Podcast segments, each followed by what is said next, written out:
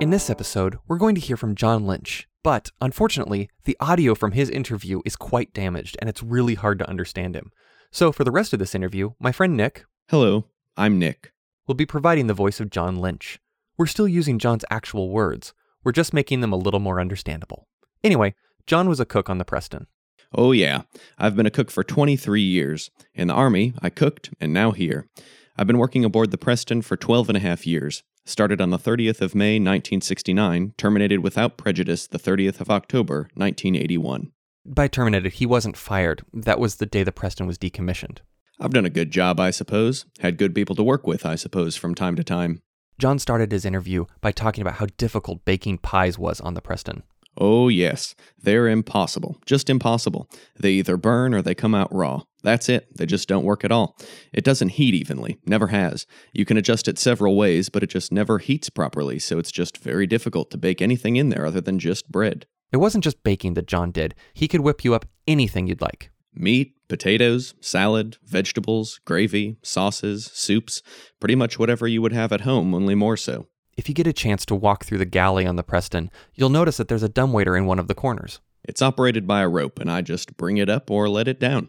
The dumbwaiter connects the galley to the mess on the main floor. It's pretty handy to get the food down and then get the dirty plates back up from the crew.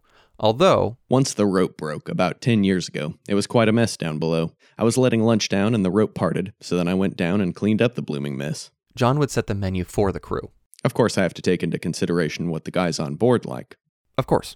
I can't go around buying okra if nobody will eat okra, but pretty much I get what everybody likes, and I know what they don't like. They don't like turnips, they don't like rutabagas, but that's about it. He also liked to push the crew sometimes. I think I like lamb curry best of all. I could eat lamb curry five or six times a week. The hotter the better. When I first came to work here, the guys on board flat refused to eat lamb in any way, description, or form, but I convinced them that loin cut lamb chops were quite a delicacy. John seemed to have a good handle on the meals, though there would be the occasional item he'd run out of. Occasionally, I might run out of batter, like on a Monday morning breakfast. Occasionally, maybe milk, once in a while, orange juice. I seem to be running out of a lot of orange juice just lately. I don't understand that, but whatever. When John started, there were two cooks assigned to the Preston. Normally, in the past, there have been two cooks. One was a second cook, a scullery, or whatever you want me to call that person who did pretty much of the cleaning. Then the other cook did most of the actual cooking. As the Preston got near its decommissioning, funding began to dry up, and positions weren't rehired. So John ended up spending the last six months as the sole cook on the Preston. When I came to work here, the understanding was that meals and quarters were provided seven days a week. Anytime anybody that was crew on board here wanted to stay on board or eat, they were authorized.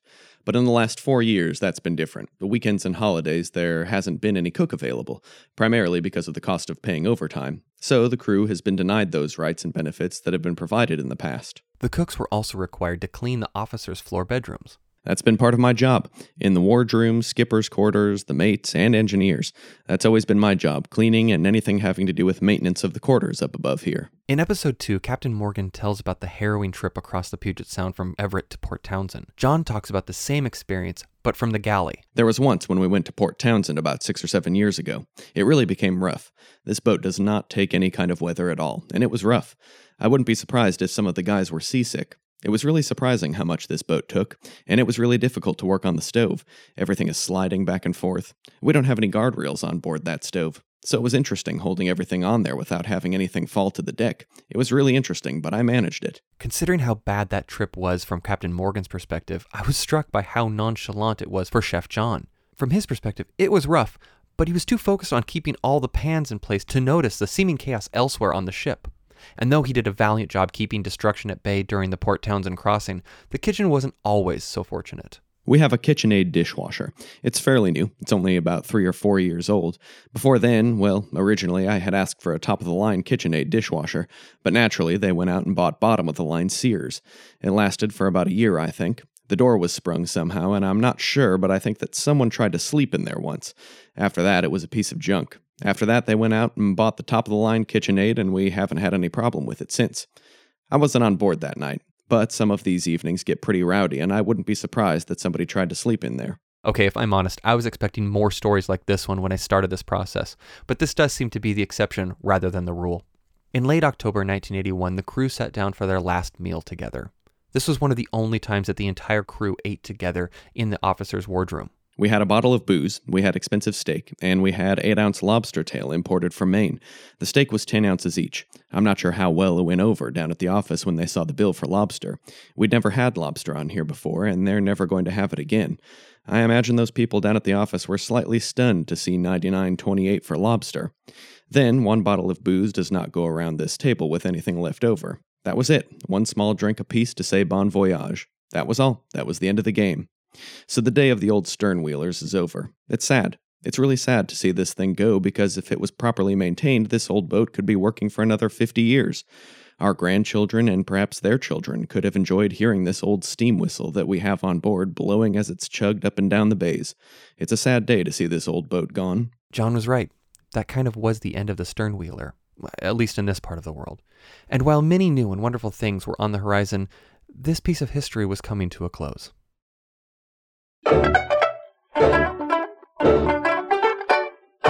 This podcast was created by Adam Farnsworth and Sonic Bazaar, with sponsorship by the Anacortes Museum Foundation, in conjunction with the Anacortes Museum and the Maritime Heritage Center. Our theme song is Dill Pickles by Heftone Banjo Orchestra and is licensed under a Creative Commons Attribution Share Alike license. I want to thank Nick Rennes for jumping in with both feet and recording the voice of John Lynch. Nick and his wife Evie Opp live in Anacortes. They own The Business, a record store and distributor in downtown Anacortes. The WT Preston is an active museum boat and can be visited and toured. To find out more about the Preston, please visit www.anacorteswa.gov slash 379 slash WT hyphen Preston hyphen Maritime hyphen Center. Thank you.